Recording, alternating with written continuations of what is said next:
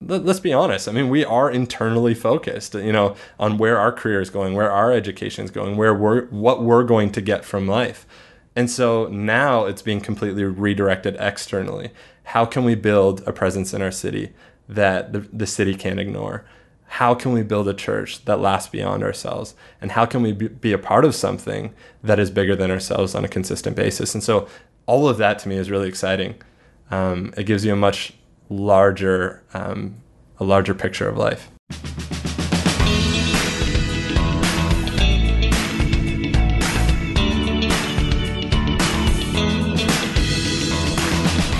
You're listening to the New Leaf Project, sharing stories from instigators, innovators, planters, and starters from across Canada. Hi, I'm Jared. And my name is Elle. And you're listening to the New Leaf project. Today, we have another interview from our friend Elle Pike. So, Elle, tell us who you were talking with today. I had the opportunity to sit down and talk with Brandon Richardson, who is a church planter here in Waterloo. Uh, it was awesome to talk to someone who loves Kitchener Waterloo as much as I do, unlike said beard across the screen here. Mm-mm-mm. You'll eat your words one day. It's great, KW. great.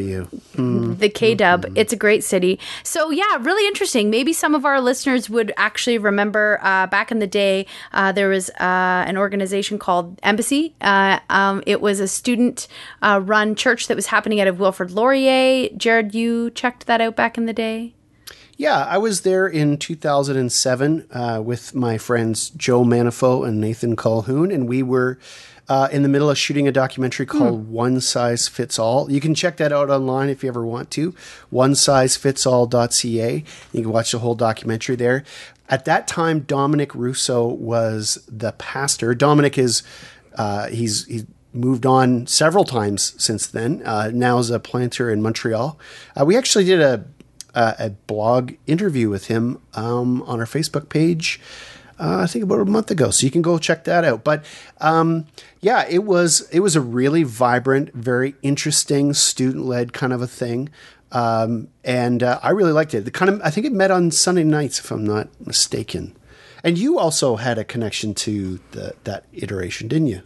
I did. Uh, I we visited it back in the day, actually, when it was just uh, it was Monday nights. Uh, oh, it was at, Monday nights at the Humanities Theater. Ooh, that's dating me for those who know back in the day at the Humanities Theater. Yeah, super interesting. It's been a really vibrant um, student ministry that has been going on for a while. Um, my friend Brandon, he inherited it when it was not as vibrant and has done mm. an incredible job with it in the last three years. He and his wife have been co leading uh, the embassy, the student led ministry, and they are now transitioning it into. Uh, a church and planting a church out of it. And so, super hmm. interesting, great guy. I, I know you're going to love this interview because number one, Brandon is legit. He is in the trenches doing the work. Um, and he's working with young adults and working with um, people who have really no, many of them really have no um, experience or history with church or Christianity or Jesus, and he is doing some incredible work. Um, he's got a buzz that is about town, about the work that he's doing. Uh, they meet in an incredible music venue in Waterloo called Maxwell's Music House. So, incredible stuff. You guys are going to love it great guy. Him and his wife doing great stuff. So, really happy to have brought this story. And uh, check it out. This is Brandon Richardson of the Embassy.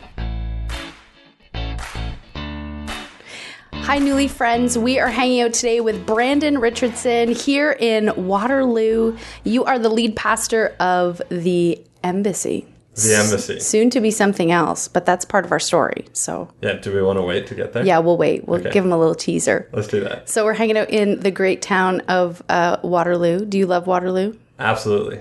Yeah, this is the best city in Canada. Agreed. Yeah. I'm a big KW fan. But I throw the K in there because technically I live in the K part of KW. Kitchener people always throw the K. yeah, we throw the K in. It's KW. It's Waterloo Region. That's Thanks right. very much.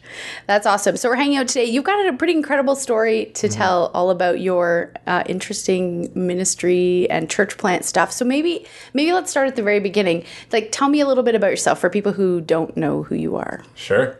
Well, I grew up in a small town, Cobourg, Ontario. Cobourg. Uh, nice. Uh, grew up in the church, uh, wonderful family. And uh, as I got older and focused uh, in on money, I realized that it was pretty empty when I worked at a factory and everybody was laid off during the summer I worked there.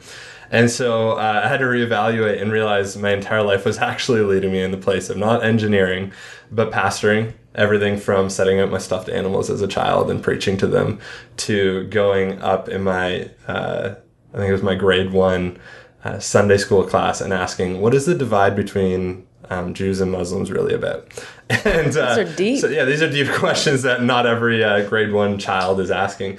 And so I started digging a little deeper in my high school years and realized I actually wanted to go into pastoring. That's kind of what I had been designed for, if you will. And so I set my eyes on that and uh, talked to my then girlfriend, but now wife, about what we'd do about that. And we went off to school together. And um, Very nice. Where'd you guys go to school? so we went to Redeemer University Very nice. in Ancaster, yep, Ontario. that's a good place. Yeah, it's really good. She was able to do a religion theology psychology double major, and I was able to do a religion theology business uh, major. Awesome. That's awesome. So you graduate from school, you and your wife, Yeah. and so what's next?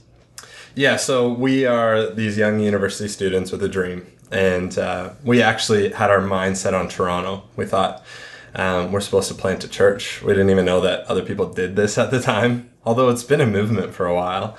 So we actually started a church planting team. We just thought if we're going to do this, let's not do it alone. And uh, we had our eyes set on Toronto. This whole team was praying over Toronto. We were visiting it, visiting churches in Toronto, helping other church plants in Toronto set up and tear down, and contributing where we could. And all of a sudden, it dawned onto on us that we were doing this all in the wrong timing. Uh, it just didn't feel right. It didn't sit right with our spirits. Our entire team was kind of having the same feeling, and so we had to kind of suck it up, swallow our pride, and kind of put an end to this little team that was forming and starting to dream of what it would look like to plant a church in uh, one of these great cities in, in Canada. And right around this time, a guy named Brandon Mallow approached us. Uh, he happens to be my wife's uncle, and said, "Hey, I would love to uh, take you to a church planting network um, conference. I would love uh, to aid you guys in your in your church planting search. Uh, what it would look like uh, to plant a church." I'll uh, introduce you to some of my contacts and that sort of thing. So we went to this conference and we began to realize that he was just luring us into a little bit of a trap. Uh, by the end of it, we were sitting in Buffalo Wild Wing in Oakville, Ontario, and he was proposing that we come lead this fledgling student ministry called the Embassy. And something struck a chord in our hearts. I mean, my wife had already um, applied to a, a master's program in Waterloo. She was going to drive from Toronto. We had these crazy plans. And uh, all of a sudden, it started to feel like everything was coming together and making sense. And so we uh, we prayed f- about uh, a week on it. Just felt right in our spirits, and uh, we uh, we accepted the position at this this church called the Embassy. Awesome. So I remember going to the embassy back in the day Hmm. at, uh, I'm not going to tell you how far back in the day because I still pretend I'm young. Um, but I remember going to it back in the day when it was at the, um, the university and it was like, it was a big happening place. But I think when you took it over, it was a little maybe not as happening. Is that, is that Yeah, that's probably an okay way to describe it. Okay. Yeah, uh, I mean, the great thing about the embassy is that it sparked a lot of other church planting movements Yeah, in sure. Canada. In fact, it, it has Brandon and Melissa Mallow are probably responsible for a lot of church um, churches that are now placed on campuses across Canada just by the way that they did the embassy in those early years. And so yeah, it blew up. Um, embassy began to realize that they had this this interesting dilemma in in their hands that students were growing up meeting each other having kids and wondering do we still bring our kids to this monday night 7.30 service? Right. or what should we do? And so brandon uh, and, and his team decided well why don't we start a family church? And this could be an, an awesome transition. Um, once students get married and they enter into a new stage of life then they have this other church that they're able to now bring their families to and, and attend. And uh, that church is called Elevation. It's still growing and, and very healthy here in the city of Waterloo. And uh, they started uh, doing this for a number of years. But Brennan quickly learned as Elevation grew that he could not hold both in his hands. So, what you had over the next 18 years um, until when we, we stepped in ourselves is you had a transition in leadership about every four years. Every four years, it seemed to be a new leader. Um, there was some great times for the embassy during those years, and there were some times where it was a little more difficult. And so the place where we picked it up was in one of these difficult seasons where vision was a little lost, direction was a little bit lost. Uh, they're trying some new things, and I think given some more time, they may have been able to accomplish those things. But it was it was either a, a time where Elevation, who was providing a lot of support for our embassy at the time, was going to have to either um, shut embassy down Right. or breathe new life uh, through different leadership. So I have no clue why they thought M and I would be a good option for them, but they put their trust in us. And, and when we came in, rather than being this robust, um, very successful student ministry, we walked in and there was about 30 uh, people and, uh, and it was a little bit more in, in shambles. What was that like for you guys? Because you had kind of had this dream of starting this thing in Toronto. You come here and you inherit this, you know, 30 person thing. Like, what, what was it like when you kind of stepped into that? So when we first came in, uh, it was different. Uh, we we certainly had these grand dreams in our hearts, but one of the things that we led with was this conviction that we were supposed to be here. And so while we were only asked to come for a two year term and see how things worked out, uh, we were already thinking with a ten year um, vision. In fact, since that time, we've been thinking with a, a 300 year vision. Like, what does it look like to leave a legacy Right. versus just um, our impact in a moment? And so while we walked in and finances, and you know, even if you just want to use a simple KPI of, of numbers, uh, while they were all kind of fledgling and not doing well, we had the perspective that if we did this right and we made it healthy, healthy things grow, and eventually it would work out. Um, I learned from watching other leaders that skill plus no passion usually doesn't go anywhere, but even passion with not a whole lot of skill generally leads somewhere. And so I wasn't sure where my skill was at. We were right at a university, but we had a whole lot of passion because we believed in this. We were just students ourselves.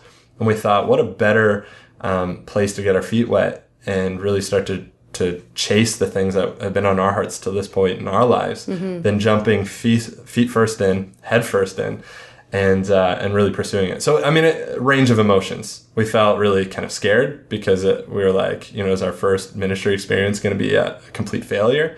Um, but we also had this this real excitement that we're starting at the bottom, and there was nowhere to go but up. And so, how long were you in that role for? We uh, well, we're, we're in in many ways still in that role. Uh, this is now three years later, and we're still pastoring the same church. Um, yeah, So, you've transitioned from being like a student ministry, like at the university, to having a space outside. Like, t- tell me about that. Sure.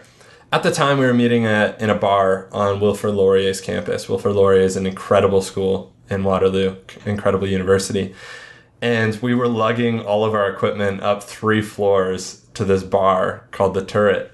And the staff there was absolutely incredible. And we loved the relationships we were building there. But we were burning out volunteers like crazy because you would have to shove all of this equipment into a tiny elevator, take it up three uh, levels. And mostly it was just me and my wife and my father in law at the start, uh, just, just showing up like five hours early for services and just setting up all this pipe and drape, which is a church planter's best friend. Oh, yes. And uh, Tools of the trade. tools of the trade. I say pipe and drape in other spheres, and they're like, "What are you talking No, about?" no, this this crowd gets pipe and this drape. This crowd gets pipe and drape, and so we're literally carrying all this stuff up three floors, and uh, that was that was one of the issues. But then one of the other issues we had was we were having students um, come from Waterloo University, which is a different university here in Waterloo. And they were coming and they just didn't feel comfortable staying on Wilfrid Laurier's campus. They're going like, we love what's happening here, but this isn't our home. And so we kept running into a lot of Waterloo students wanting to come, um, some young working professionals, that sort of thing. So during the next summer, we found ourselves in this small little chapel in an old church in Waterloo. And we just decided to use four months, the university summer, to figure out venue. And we came across this venue called Maxwell's Concerts and Events in Waterloo. It's probably the best concerts and events place in the city. I was there for one of our, um, I think our drummers, he had, he had a band and he, he was just playing. And I was there and, and I was taking it all in and I thought, this is a cool space. And I, I wander, as church planters do, and just wondered, uh, you know, could this space work? And I wandered to the other side of that venue. And all of a sudden, it all dawned that this is where we needed to be. And it just so happened at the time the owner had come around the other corner and was wondering what I was doing in the space I wasn't supposed to be in. And I said, "Well, I'm a church planter. I, you know, I'm, I'm just looking for space." And he said, "Well, what does that mean?" And we had a, started a conversation. Um, needless to say, we ended up there. And we ended up there because we wanted to be accessible to more students. We wanted to be accessible to more um, than just students, the young professionals that had started coming out. And we also just wanted a space that our volunteers could load in on ground level. And that was really important to mm-hmm. us. And so through that transition, uh, it became not just a student thing, but we actually changed our language into a young adult church that met still on Monday nights.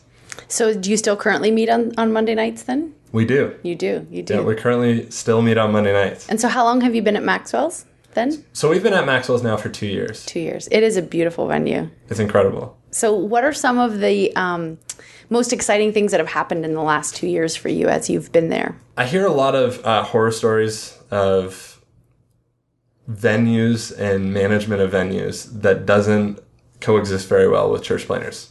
Uh, they're not very supportive, or they make life very difficult for church planters one of the most exciting things for us over the past two years is that we've had a chance to build a relationship with a venue that respects us just as much as we respect them.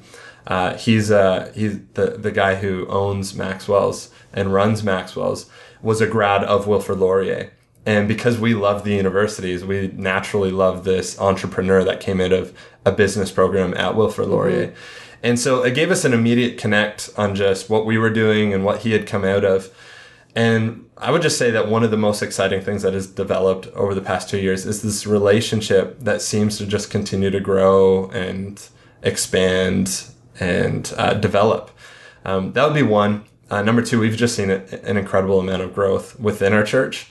And I would say that part of it is because of the venue, but part of it is just because we've hit our stride. So I don't know if the venue has a whole lot to do with it as much as um, we're now just kind of coming into our own. That's super exciting. So, how many young adults are coming out on a Monday night? Yeah, so now, uh, two years later, um, I guess three years later now, we, we had the 30. I grew it down to 10, which was kind of everybody's story that took several ministries. grew it down to 10, and now three years later, we have about 250 uh, young adults on a Monday night. That's incredible. So, yeah. describe to me what like um, a meeting looks like for you guys on a Monday night. Sure. Well, on this spectrum of missional versus attractional. I think people would initially uh, label us as attractional. And that would be their initial uh, reaction to what we're doing. So you'd walk in, the atmosphere is uh, bumping. We've got secular music, if we can divide it up that way, um, playing. Basically, it's music that people can relate to that they're right. going to hear in Starbucks and that yep. sort of thing. It's bumping. Um, we have a countdown on. Uh, we lift up these garage doors um, that kind of build expectation towards our service. We come in, the countdown's going, the band's playing to the countdown, and then we just start off and we have you know lights running. We have a full worship set, um, and then we just I mean we have a very traditional kind of service format. But then afterwards, there's you know all the young adults will hang out to you know an hour, an hour and a half afterwards, and then they'll go visit different bars and go out to um, I'm sure they're just eating of at course. these different places, right? Of course. Um, but they'll go and hang out afterwards.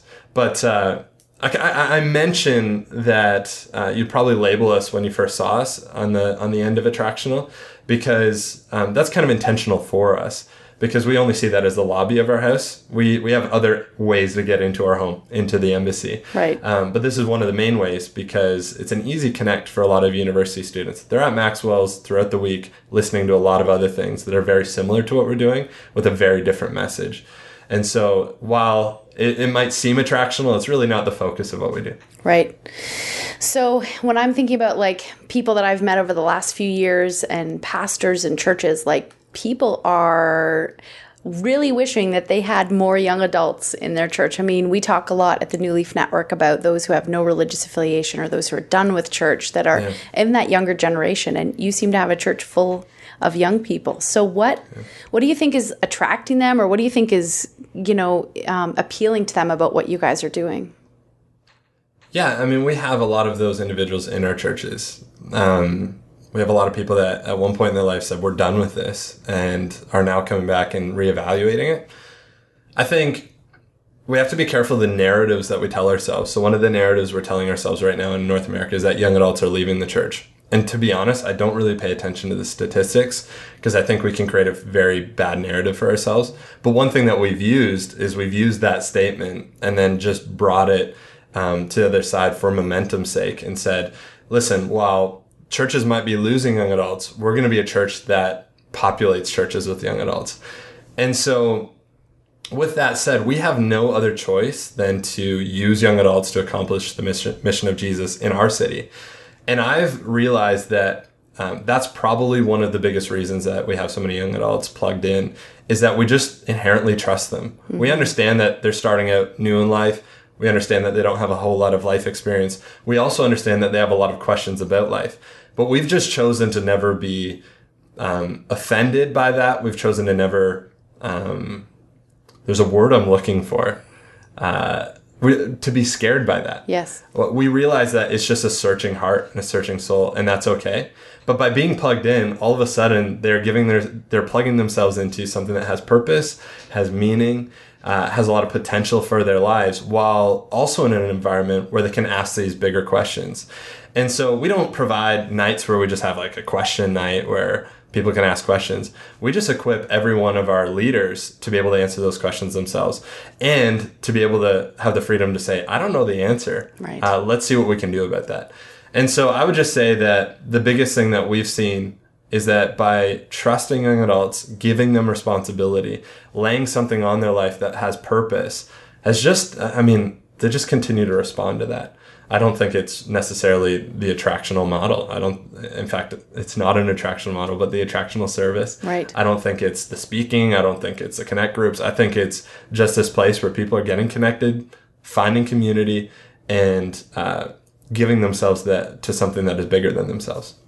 When you think back to the last three years of doing this work, like what is, um, do you have any great stories of like transformation or interesting stories of things that have happened uh, that you were kind of surprised about or encouraged by? Hmm. So many. Um, I remember hearing stories of past generations dealing with a lot of addiction type things alcohol addiction, drug addiction, drug, sex, and rock, rock and roll. And that was what the church claimed to, you know, that's what we're after. You know, we're we're gonna we're gonna save people out of this lifestyle. And, right. Um, I think in some ways we've carried that mentality into a more pre uh, postmodern rather um, age where we're still trying to attack the same things when the issues have actually changed. It's no longer these external issues that we can. Um, right now, I'm wearing a Rolling Stone shirt. And previous to this generation, if somebody was wearing a Rolling Stone shirt, well, uh, shirt, well, we've got to, we've got to get them saved. Right. Um, whereas no longer that way. I mean, right. you've got strong Christians all tatted up. You've right. got um, strong Christians that look nothing like uh, what we had previously thought a Christian should look like.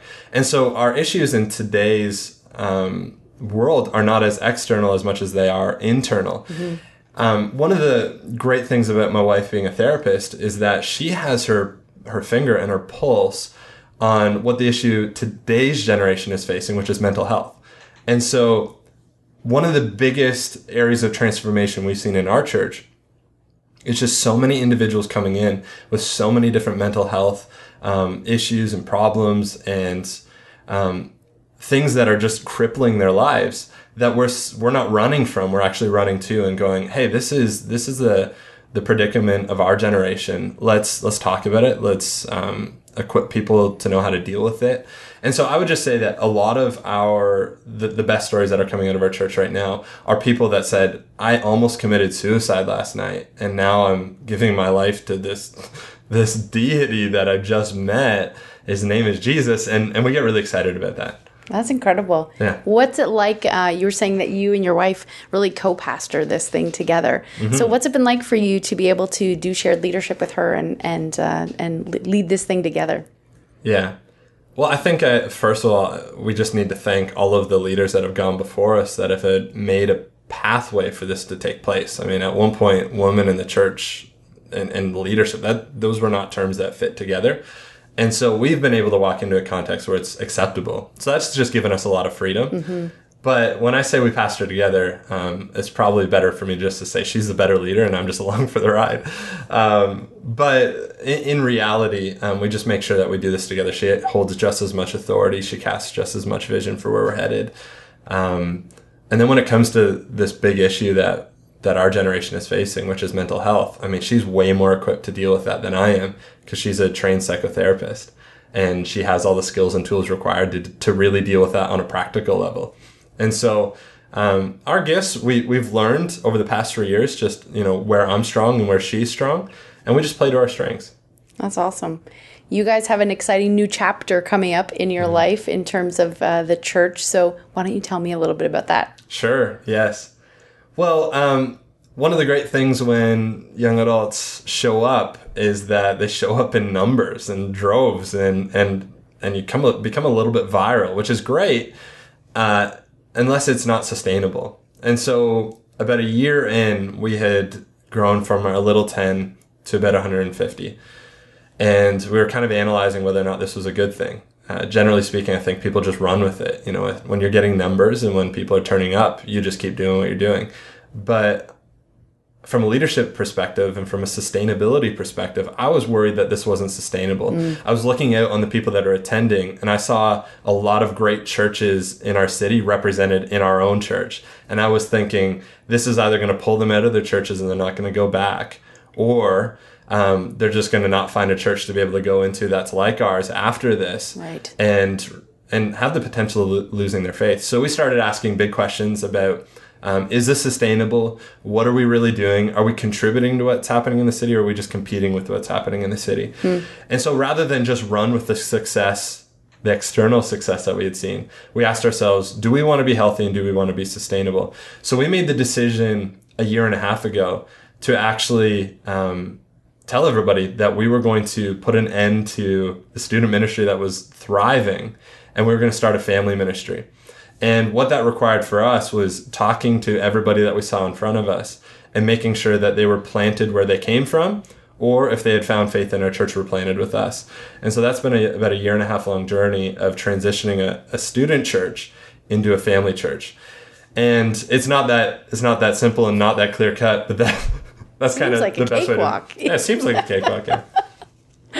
oh my goodness. So you're in this middle of this transition now so are you replanting or are you relaunching like what's the kind of the terminology that you're using or are you just saying you're planting a brand new church yeah i mean i think we would like to say we're relaunching to honor the history but for those that are far from god that we're actually trying to reach that just doesn't make any sense to them right so we're uh, in the minds of everybody, we're just launching a new church to just clean things up. And if they have questions uh, beyond that, then I mean, people walked with us for about a year and a half through this, so they'll be able to answer those. That's awesome. So yeah. tell me about your new. Like, are you going to be still meeting at Maxwell's? Is there anything different to what you're doing, or you're you really just kind of rebranding, or is there a whole different vision behind what you're doing? Mm-hmm. I think the biggest difference in vision is that we're thinking generationally now. So our conversation is not just the 10 year conversation, it's now a 300 year conversation. Um, and what I mean by that is that I think you can often tell the health of a church by the next generation that comes along. Uh, I'm personally a fan, and that's probably the wrong word to use in this context, but I personally am very fond of Hillsong Church. And one of the reasons I'm fond of them is I've seen that 15 years after it started, their kids are now leading the charge. And 15 years after Hillsong United, there's now another generation leading the charge. And they seem to just grow stronger with age. I think we see a lot of churches that grow, blow up, and a generation later they're gone and they're struggling with all the same things that a lot of churches are struggling with that are on the decline. And so one of the questions we're asking ourselves right from the start is what not what does it look like to uh, build a church for five years and so that there's a lot of hype involved. But what does it look like to build a church that's rooted in the soil of Ontario, but also um, is, is also ready and open handed to our kids that are already starting to come and grow up. I want to build I want to build a church for my daughter's kids. I want to build a church where my daughter's kids can bring their friends and that means just being willing to change and being willing to be a little less close-handed with things that that maybe I'd want to be close-handed with as a leader.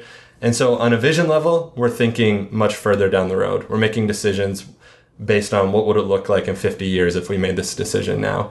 um, on a branding level, yeah, we're we're actually we're kind of uh, rebranding totally. So we're not going to be the embassy. We're actually going to be calling ourselves Slate Church, S L A T E, and uh, um, so we're doing a whole rebranding process. We're going away from this like dark kind of like underground music scene vibe to a very bright, vibrant, um, and our slogan is "Come Alive." And so very much like a come alive brand.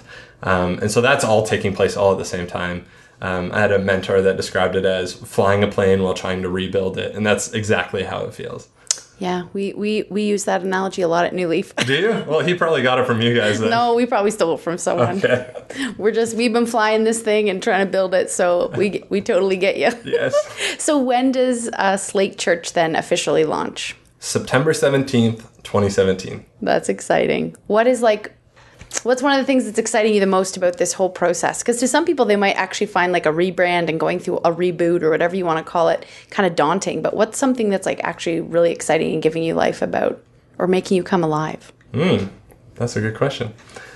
Uh, there, there is a lot of things. I think when there is a need and you express that there is a need and that you're not wanting to do it all by yourself, there's a lot of people that step up to the plate. And so we've been seeing so many uh, in our church step up to the plate. We had a we had a time where a lot of people left because of the direction that we were going, um, but now what we're experiencing is a lot of people stepping up to the plate. So we have a launch team um, of of over hundred people right now. It's exciting. Um, they're they're on board. They're excited about what's company coming, and and that's really exciting to us. But on a on a purely rebranding side of things, I love that when I read throughout the Bible, it seems like God is always rebranding people. He's always giving them new names. He's always giving them new purpose and new meaning for different seasons of their life. And generally, it's the seasons where they get really serious with Him. And so I think we've been serious about God this entire time. But now we're kind of being serious about some of the things that He's serious about, which is, hey, it's not, the church doesn't exist for you, it exists for me. And I, th- I think that change in heart mm. is really exciting to us because it's just breathing new life into young adults that are let, us be honest. I mean, we are internally focused, you know, on where our career is going, where our education is going, where we're, what we're going to get from life. And so now it's being completely redirected externally. How can we build a presence in our city that the, the city can't ignore? How can we build a church that lasts beyond ourselves? And how can we be a part of something that is bigger than ourselves on a consistent basis? And so all of that to me is really exciting. Um, it gives you a much larger um, a larger picture of life. So if people wanted to connect with you, if they hear this and they're like, that guy sounds pretty cool and he sounds like he's doing great Gosh, yeah. stuff, what's the best way for them to connect with you? Sure. Um, well, one of the best ways is going to our website, slatechurch.com. You can find us on Facebook at Slate Church. You can find us on Instagram, Twitter you're, at Slate Church. You're everywhere. You got you good job on getting Slate Church at all of those handles. Nice well, job. Well, it's one of the reasons we chose it. I mean, every other name in the in the book is taken. Slate. I mean, that's what people ask us. Why did you choose Slate? And we're like, it's just because nobody else had it. we could actually get the URL. Yeah, that's right. That's awesome. Well, thank you so much for sharing your story. Um, maybe one last thing before we go would be mm. if, you know, lots of people that listen to this podcast are thinking about starting something new. They're thinking about maybe starting a new kind of missional minded community or potentially stepping out and starting a church plant. Like, what's something that uh, you could encourage them with? Like, what's something that you experienced or, or um, some advice that you have for people that are kind of just like, should I, mm. should I, kind of thinking about starting something? Surround yourself with good mentors. They'll either confirm or deny what's going on in your life. Understand that Jesus' own prayer was to send more workers into the harvest field. And so if it's on your mind, hopefully it comes to fruition because he's always interested in more workers. And pursue your passions. Um, it's not always easy, but neither is a is anything else you're going to do in life. If you're not passionate about something you're doing in life and you go through those same struggles, it's going to cripple you. But when you're pursuing your passions, you, you have stronger shoulders and a stronger back. So I would say, as long as the people around you that can speak in your life are saying go for it, then just go for it and trust that God's going to provide the resources because He's really interested in what you're doing, probably more than you are. That's great advice. Well, I just want to thank you so much for everything that you're doing. I've always heard great stuff about your church and about the stuff that you've been doing. So, as another KW inhabitor, thank you for bringing the good news of the gospel to KW. And I'm so excited to see where this whole all goes with Slate Church. Maybe like in a year or so, we'll connect again and Absolutely. see how you're doing. So, thank you very much for the gift that you are to the Canadian church. We appreciate you. And thank you, New Leaf, for everything you guys are doing. You're moving things forward, and we're better because of you. Awesome. High five. Perfect. That was Elle Pike and Brandon Richardson of the Embassy. Great interview, Elle. What were some of the takeaways for you from that? you know what? Just sitting down with Brandon and understanding his passion and his willingness. I mean, I love the story that when he first um, coming out of school at Redeemer, he and his wife thought, you know, for sure they were going to plant in Toronto. They had a core team. They were, you know, interviewing different churches, helping other church plants, setting up, tearing down, getting a vibe, interviewing people, saying, okay, like what would be, it be like if we planted a church here? And I love that they discerned that that was not the city for them. I think that was really an interesting part of the story because um, oftentimes our passion and our excitement and our exuberance for things can sometimes cause us to go places and do things that maybe God's not necessarily asking us to go and do. And so I thought it was excellent that he had a team of people discerning um, and that as soon as they kind of said, no, I don't think that this is the place, I don't think we're going to Toronto, um, that they were able to come to Waterloo and start this incredible work. Yeah, I think discernment is a key piece of the early stages of church planting. And uh, if you're out there and you're haunted by an idea and, and you you're feeling tempted to do it, do yourself a favor and really dig in with a community of people to help you think this stuff through because uh, uh, all kinds of disasters can be averted from simply listening and being honest with ourselves. And uh, I think discernment is a gift from God, and it's it's uh, it's clearly something that really helped out in this case. And uh, you know, Toronto is a great place to go plant a church, and I think people should do it. But I only think called people should do it. So, um, tell us a bit more about some of the some of the other takeaways for you from this, Elle. Yeah, I love that uh, Brandon was talking a lot about um, how people would view their their church um, coming to the student ministry as attractional. That it would appear to them that that's how it is, but that it actually has a lot of missional components, um, and that the things maybe that um, that you know the smoke the lights some of the stuff that they do that's you know exciting for younger people that in their early 20s late teens not necessarily something that he would do do himself. It's not necessarily he doesn't necessarily love them but it's not about him. It's about the people that he's called to serve and it's about the people that uh, their church is connecting with in meaningful ways. Uh, i thought that him talking about that and i think it was really one of my favorite takeaways, and it's really something that I haven't given a lot of thought to and I'm going to moving forward, was the distinction that within the group that he's leading, 200 some odd young people, that their biggest issue maybe isn't necessarily the things that we would think. So um, typically, church people, as he explained, would have a thought that, you know, it's like young people are struggling with addictions, they're struggling with drugs, alcohol, sexuality stuff. And it's not to say that they're not, but what they've found in their group is that it's mental health and that is by far the number one thing that people in that generation in this town are struggling with. And that his wife has a clinical background, that she's a trained psychotherapist, and how they've been able to come together and address these issues with people in their early 20s just incredible. And I just think knowing your context, knowing your people, um, knowing what they're facing, and doing your best to create this compelling story of who Jesus is. Um, I'm just, I, I'm so proud of the work that he's doing, only because I know so many people that have been connected in with this church um, and the stuff they've been able to do, and people's lives are being changed and transformed. And on the outside, you might think, oh, it's at a music venue, it's loud, it's got EDM beats everywhere, not my jam. Doesn't matter. Doesn't have to be your jam. It's for those kids, it's for those young adults, and something is connecting, and people are coming to know Christ. And so I'm incredibly encouraged. Love what they're doing. Love that they're doing a new replant, that they're not just focused on young adults, but they're going to create something that's a little more intergenerational. Um, yeah, just great work. Can't say enough about about the the work that they're doing and that the embassy is turning into Slate Church and I'm I'm super excited for them and their launch in September. Wow, you do sound excited. I, I, I like hearing that in your voice. So, if people want to uh, follow this story um, online or they want to get connected, or maybe they're heading to uh, Laurier or Waterloo themselves, um, how would how would they how would they connect with with Brandon and the crew?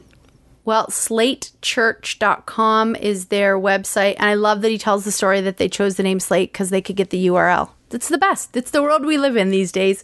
So you can find them on Facebook and Instagram, Slate Church, and they're uh, going to be launching um, in September. So be sure to check them out. Keep an eye on keep an eye on what they're up to because they're doing good good things.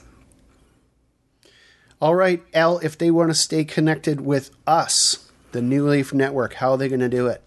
www.newleafnetwork.ca. Check us out on our Facebook page, connect and share, and, um, you know, discuss some of the articles and things that we've been sharing. Our blog, uh, lots of people have been connecting with that, and so we share lots of stuff there. Um, be sure to check out our events page. We've got an event coming up um, in Montreal on October 24th. We're doing the pre conference for the Church Plant Canada Congress. You're going to want to be there. We're talking about the nones and dones, the evolving story of secularity in Canada. Lots of great people coming there. It's 25 bucks if you're in the Montreal area. We would love for you to be there. If you're a church planter and you're looking to connect with other church planters as well, we'd love for you to come to the Congress. We're going to be there. It's two or three days long in Montreal, St. Jax. Beautiful location. Can't can't beat there. So come hang out with us. Uh, if you want to register for that, you can check out thecongress.ca. That is correct. Thecongress.ca. Yes. Yes, we're going to be there in full force. New Leafers from roof to rafter to floor, all over the place. So please, uh, please, if if if you're if this is going to be a financial burden, I understand uh, uh, that is a big deal, but bug your denominations ask them to help you get to these kinds of things because uh, getting Canadian resourcing for Canadian work so important. And this is this is the place to find it. Uh, I'm excited about our pre-conference. We've got a good lineup of speakers, and uh, we're going to be doing um, doing lots of interactive stuff, lots of stuff that I think is going to be worth way more than the 25 bucks we're asking at the door. But also the Congress, it brings together uh, planters, denominational leaders, all folks concerned with the Canadian context from across the country. It's a brilliant event. It's a beautiful city. We're right in the downtown, right in the thick of it, right in, in the middle of a, a, a an unfolding Canadian story. So do yourself a favor and see if you can get there. Um, and uh, yeah, so that's that's that. I think face to face meetings with the New Leaf Network is always fun. Uh, we're trying to plan out uh, a bit of a tour next year through a couple of different kinds of events. So we're looking at at being in places like Calgary and Vancouver and Saskatoon. So, folks, come out and see us, hang out with us. We want to know who you are. We want to know uh, what you're thinking about. And if you hear of any stories out there and you think that we should be doing some interviews, by all means, send us an email let us know and and we'll have the person on the show. All right friends thanks for tuning in. This has been a great episode. We got lots more to come in the future. So keep your internet dials tuned to the new leaf project. Thank you for listening and have a great day. Bye bye bye friends. Thanks for listening to the new leaf podcast you can find us on the web at newleafnetwork.ca or head on over to our Facebook page, New Leaf Network. We have events, workshops, and conversations happening all the time. We would love if you could join us as we share the stories of planters and stars all across Canada.